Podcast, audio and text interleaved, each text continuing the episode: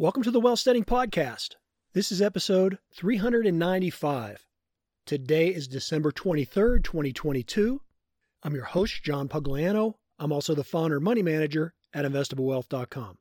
Well, hey, today we're going to take a break from the pure stock market stuff, and let's talk about your career goal and aspirations. I got a lot of questions, especially from younger clients and, you know, listeners of the podcast that tend to be on the younger side. We're going to talk about what do you want to be when you grow up? And if you listen all the way through to the end, I'm going to bring this back to how it still relates to the stock market and some of your investing strategies there. So let me give you a framework that I've used in my life, and I've told a lot of people about it and hopefully have helped them shape their career in the direction that their life work has taken them. And as I talk about this, think about a Gantt chart. You know, the kind of chart where you have the overlapping circles. I'm going to be talking about three categories, and if you map this out on paper in a Gantt chart, it'll make more sense. And these three categories that I'm going to talk about are similar to the things that we've talked about, you know, especially in the early days of this podcast when I did talk more about career-type building. And somebody asked me the other day, hey, why don't you talk more about careers? Why do you talk so much about the stock market? Well, I pretty much answer the questions that you guys send in. Well, as long as they're not in the five dumbest question category. But in any case, as far as your career and how you help determine what you want to be when you grow up, the first thing that I want you to think about, the first category, is think about what you do better than the average person. Now, this is important for two reasons. One is personal fulfillment, and the other is the reality of economics. Okay, as far as personal fulfillment, generally, you like the things you're good at, okay? And the things you're good at are things that you have an innate ability for, right? That's where your talents and your uniqueness come in. And those things are generally what make you better than other people. Now, from an economic perspective, the reason that also makes sense is that wealth building and earning a living is all about production. You'll recall that the third wealth building principle is production is the source of wealth. And to be productive, you have to be efficient and effective. And if you try and do something that you're not good at, that you don't have an inherent ability for, then you're going to be behind the learning curve of everybody else. And so no matter how much you may want to do it, if you're not better than other people at it, you'll never be able to make a living doing that particular thing. Right? Let's say that you have less than average mathematical abilities. Do you really think that you're going to get into Stanford to study physics? You know, I doubt it. So to frame up your career, what you want to be when you grow up, start with that very simple category of what can you do better than the average person.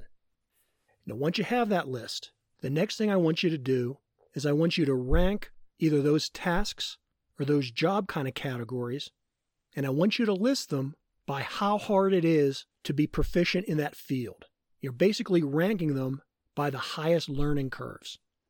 And so what I would mean by that is, you know, like being a heart surgeon or a rocket scientist would be a really long learning curve, and that would be at the top of the list.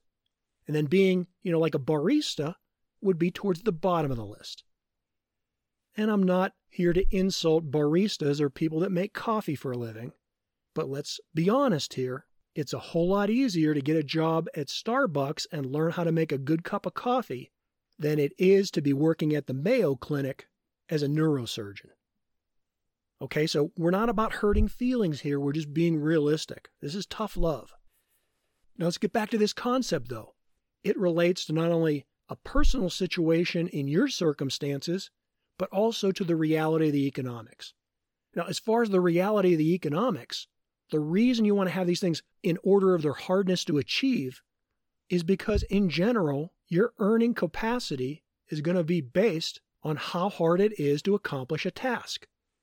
Think of it as a barrier to entry. And again, let's look at the barista versus the surgeon. I don't know what baristas at Starbucks make, but whatever it is, I know it's considerably less than what a medical doctor makes, and even within the medical field, a surgeon is going to make more than a general practitioner. And it's about that learning curve, right? It's the barrier to entry. It's production is the source of wealth. If it's very easy to learn a task, then just about anybody can do it.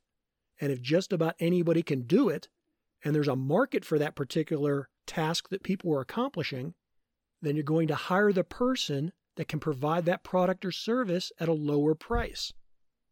So if everybody can learn how to make a good cup of coffee, then that barista is going to command less in a career field than what you're going to pay to a dentist or a C P A or a plumber. Because the dentist and the C P A and the plumber know how to do something that the average person can't do. So that's why you want to list all those things that you can do better than the average person. You now want to list them in the steepness of their learning curve. How hard does it take, or how many hours, or what's the difficulty to become proficient in that field? And that takes it back to the personal side, and this is really the third category.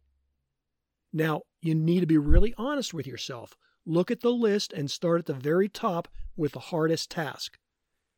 And ask yourself, what's the probability of you getting into that field or being able to achieve the learning curve that's required to be proficient in that field? Okay, so this is like back to the heart surgeon.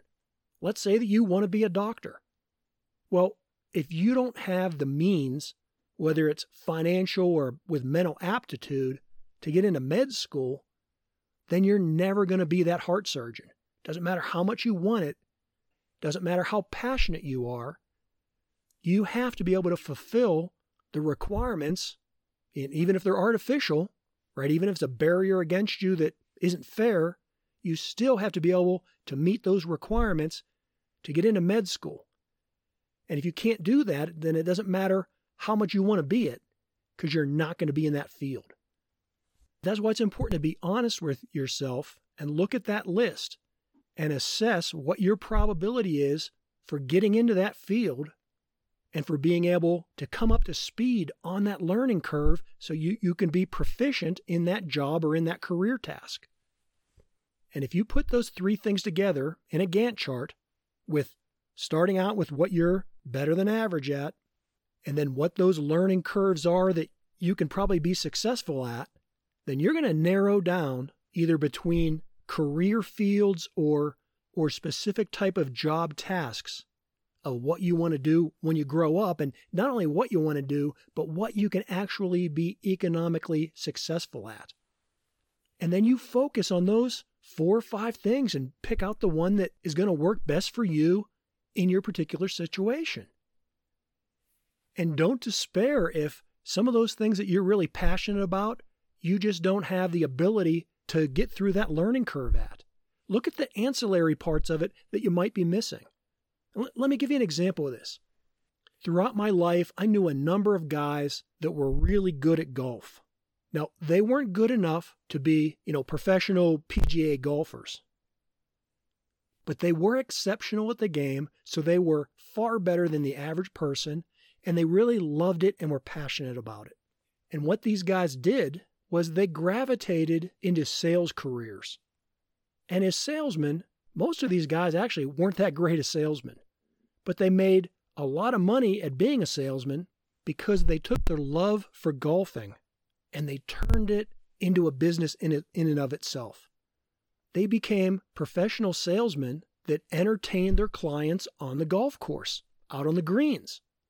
And they made their sales pitches and they built their relationships while they were golfing and while they were teaching other people the game and while they were demonstrating their abilities as a golfer. So as such, people liked them. People wanted to go golfing with them.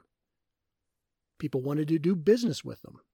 And so these guys became well paid, and they not only made a really good living and they loved what they did, but for all intents and purposes, they were professional golfers.